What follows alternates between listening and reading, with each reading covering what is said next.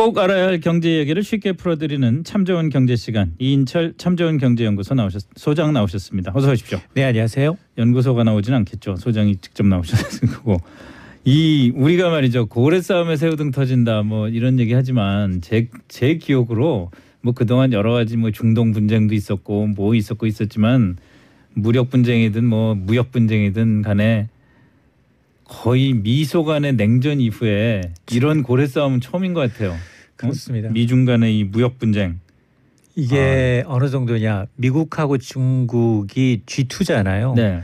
전 세계 경제에서 차지하는 비중이 40%예요. 음. 아직도 썩어도 준치라고 미국이 한 25%, 예. 중국이 15%입니다. 예. 근데 우리는 두 나라 모두 의존도가 높아요. 엄청나죠. 뭐 그리고 지금 가운데 껴가지고. 트럼프 대통령이 트윗을 네. 미중 물력 전쟁과 관련해서 하루 10개씩 날리고 있어요.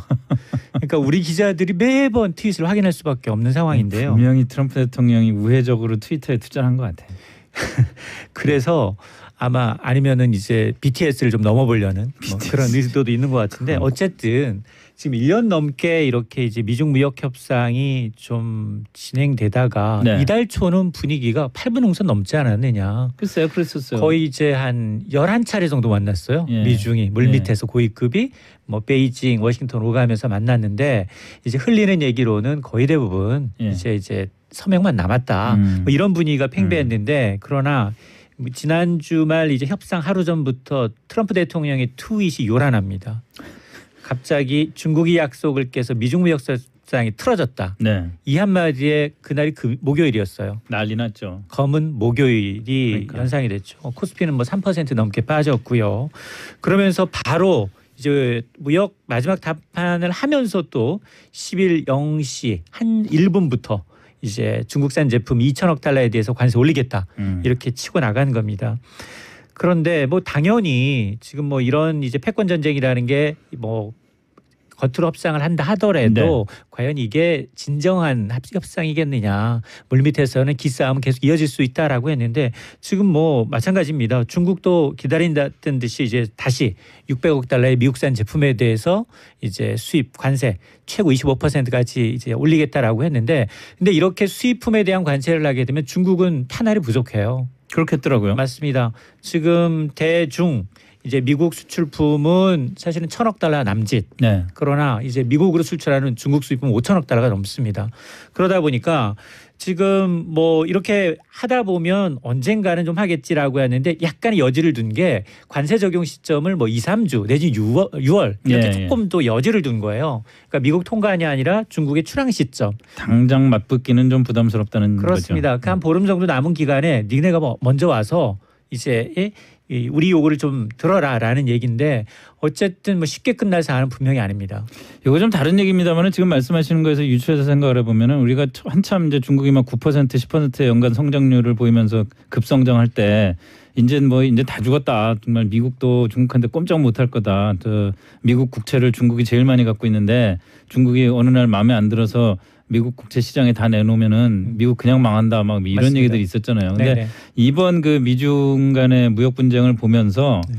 어, 분명하게 드러나는 게 아직은 중국이 미국하고 맞상대를 할 수준은 아니구나 맞습니다. 이게 드러나는 것 같아요. 맞습니다. 지금 대부분 미중 전 미중 무역 전쟁이 장기화되면 네, 중국이 타격을 2를 본다면 네. 미국은 1 이하라는 겁니다. 네네. 자 그러다 보니까 지금 말씀하신 것처럼 지금 1년 넘게 시작이 돼서 그 동안은 어떤 전망이었느냐. 아유 중국이 벌써 떨어져 나갈 거다. 음, 그리고 뭐 미국도 내상은 좀 보겠지 이 정도였는데 근데 경제 성적표를 보게 되면 트럼프 대통령은 뮬러가 날개를 달아줘가지고 미국 내. 입지도 좋아졌고요. 예. 그다음에 지난 1분기 경제 성장률이 3.2%예요 연율. 아유, 우리는 마이너스 0.3% 하는 그러니까 동안.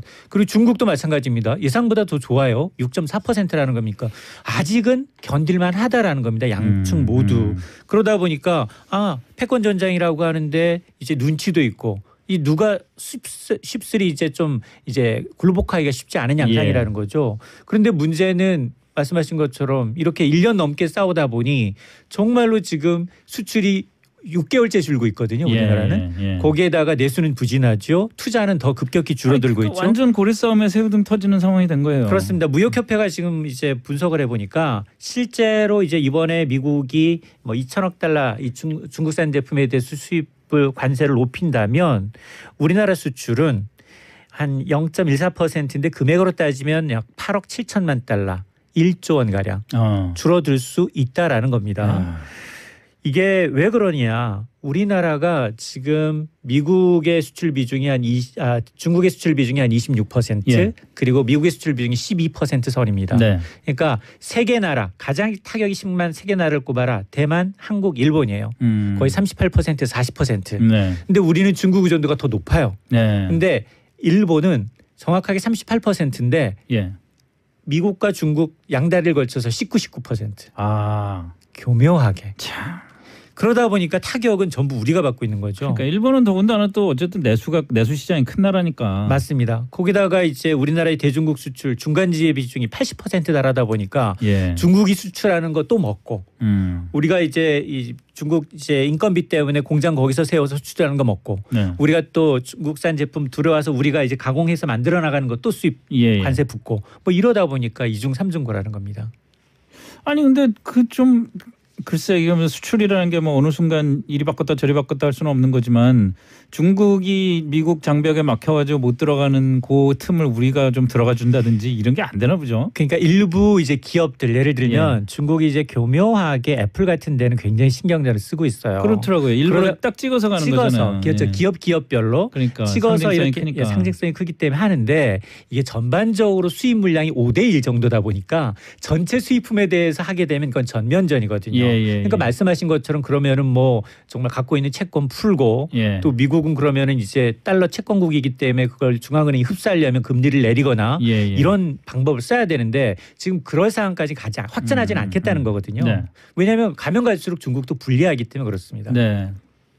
자 그러면은 아니 결국 이제 우리나라 그 뭐 별 대책이 없다는 얘기인데 금융시장은 굉장히 반응을 하는 것 같아요. 아까 말씀하신 대로 지난주 목요일에도 어그 코스피가 3% 정도 떨어졌나요? 맞습니다. 뭐 그러고 환율은 지금 뭐 10원씩 매일 올랐다 내렸다 하고 있어요. 아이고 이게 그러다 보니까 어제 그제 다우 지수는 600포인트가 떨어졌어요. 예 나스닥이 3% 넘게 떨어졌는데 미국이나 일본 이런 데는 천곳 저곳 최고점 찍고 나야 내려오는 거고요. 예. 우리는 그냥 박스권에 있다가 당하고 있는 거예요. 예, 예, 예. 그리고 환율도 보면 우리가 1% 가까이 떨어지면 무역 당사국, 전쟁 당사국은 미국하고 중국은 0.1% 떨어져요. 아. 변동폭에서 차이가 나고요. 음.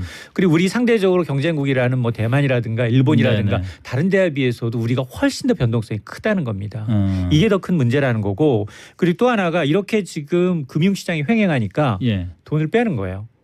그렇다고 해서 우리 시장에서 우리, 우리 시장에서 시장에서 왜냐하면 외국인 투자자들이 음. 지난달 초까지만 하더라도 한 6조 원 가까이 주식을 샀어요. 네. 그러다가 지난달 중순부터는 팔까 살까 망설이고 있어요.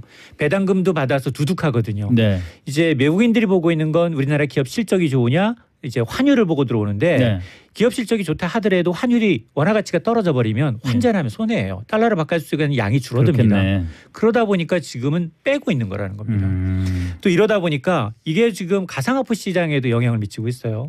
요즘 또 며칠 한동안 조용하다가 며칠 전부터 비트코인 얘기가 검색어용으로 그러죠. 비트코인 얘기 조금 전에 검색을 했더니 1비트코인당 950만 원을 돌파했어요. 그럼 얼마나 오른 거예요? 이게 서너 달 전에 비트코인 300만 원대였어요. 서너 달 전에. 네. 오. 그래서 이게 근데 또 웃긴 야, 게 비트코인 답네. 웃긴 게 뭐냐 다른 가상화폐보다 예. 비트코인이 이제 삼성전자처럼 치고 나가고 다른 거는 그 뒤에서 조금 상승률이 미정되고 예, 있는데 어쨌든 이런 이유를 좀 파가 들어보면 참 암호화폐 시장은 분석이 잘 안 되는 뭐 시장이거든요. 그렇겠죠. 그럼에도 불구하고 자 지금 박스권 장세에 지친 이 주식 투자가들 증시 뒤로 하고 발을 빼고 있는 게 아니냐 네. 이런 거 하나 또 하나는 지금 페이스북과 같은 이제 이 플랫폼 업체들이 예. 자체 가상화폐를 기반으로 결제 시스템을 추진하겠다. 글로벌 IT 기업들이 투자를 하고 있다는 거예요. 근데 그래서 확인된 사실인가요? 아 페이스북은 사실입니다. 어. 그러다 보니까 이제 가상화폐가 이제 디지털 자산으로서 어떤 가치를 인정받고 있는 게 아니냐 예. 이런 거고 그리고 이렇게 거래량이 많은 데를 눈에 두드러지게 도드라지게 알 수 있는 국가들이 네. 뭐 부자 브라질이라든가 일본과 같은 국가들이 대규모로 이 거래가 늘고 있다라는 점들이 음. 이유로 들고 있는데 어쨌든 이거는 뭐 돈 놓고 돈 먹게요. 하루 아침에 정말 두 배 올랐다가 두 배 한 배 떨어지는 것이기 때문에 작년에 폭락했을 때 사뒀으면 하는 또 후회하는 분들 많겠네. 고점이 한 2,600만 원이었어요. 예. 그러다가 300만 원까지 떨어진 예. 거예요. 그러다가 지금 900만 원까지 올라오니까 이게 또 대세 상승기 아니냐 이렇게도 보시는 분들이 있는데 전망은 정말 전망 그 자체이기 때문에 믿을 게 못 됩니다. 알 수가 없는 네. 거죠. 자 그러면은 뭐 지금 뭐 금융시장도 이렇게 불안하고 금융시장 불안하니까 비트코인이 또 또 다시 득세를 하고 무역 미중 간의 무역 분쟁 이게 해결될 기미가 잘 안 보이고 우리는 어떻게 해야 됩니까? 아 정말 큰 걱정인데요. 우리가 지금 딱히 할 게 없는 게 지금 비트코인을 사야 되나요? 일단 정부도 거의 매일 금융시장 점검회를 하고 있습니다. 네. 환율이 이렇게 불안한 적이 없거든요. 그리고 주식시장도 그렇고요. 그러다 보니까 주무부서인 기재부, 산자부, 금융위, 한국은행, 금감원, 뭐 국제금융센터까지 나서가지고 매일 이 점검을 하고 있는데 내놓을 수 있는 거는 구두 시그널밖에 없어요. 그러니까 금융시장에 뭐 환율 조작을 할 수는 없는 거고. 그렇습니다. 이 선제적으로 대응해 나가겠다. contingency plan을 또 세워서 비상 대응 계획에 따라서 시장 안정 조치를 취하겠다라는 건데 사실상 미중 무역 전쟁을 우리가 중재할 수 있는 입장도 아니고요. 그건 뭐. 그러다 보니까 24시간 모니터링에 별할게 없다는 겁니다. 실질적으로 이제 뭐한 중국하고 이제 미국산 수입품에 대해서 3조 정도 남아 있기 때문에 그나마 우리는 이제 장기전에 좀 대비하는 거. 예. 그러니까 수출 산업 구조를 좀 재편하는 문제 그리고 늘 얘기해 왔지만 수출이 너무 이제 위존하다 보니까 내수 시장이 좀처럼 이 회복되지 않고 있는데 내수를 좀 키워야 되는 그런 이 절박함이 묻어나 있는데 근데 뭐 국회는 일을 따로 안 하고 이제 뭐 추경이며 이제 뭐 이제 최저임금 관련 법안이 계속 네. 계류 중이어서 뭐 이러지도 저러지도 못하고 있는 상황이에요. 그 오늘 그냥 대책 없이 그냥 마무리하시는 거예요? 아 근데 더다큰 문제? 더 큰 문제는 18일이에요. 예. 18일 트럼프 대통령이 자동차 관세 아, 예, 예, 예. 수입품하고 관세 부과 여부를 결정하는데 10중 아이. 8구 관세 부과할 가능성이 높다라는 겁니다. 다음 주에 다시 좀 소식 좀 전해 주십시오. 네. 여기까지 하겠습니다. 별 대책 없이 마무리합니다. 참 좋은 경제 이인철 참 좋은 경제연구소 소장이었습니다. 고맙습니다. 네, 감사합니다.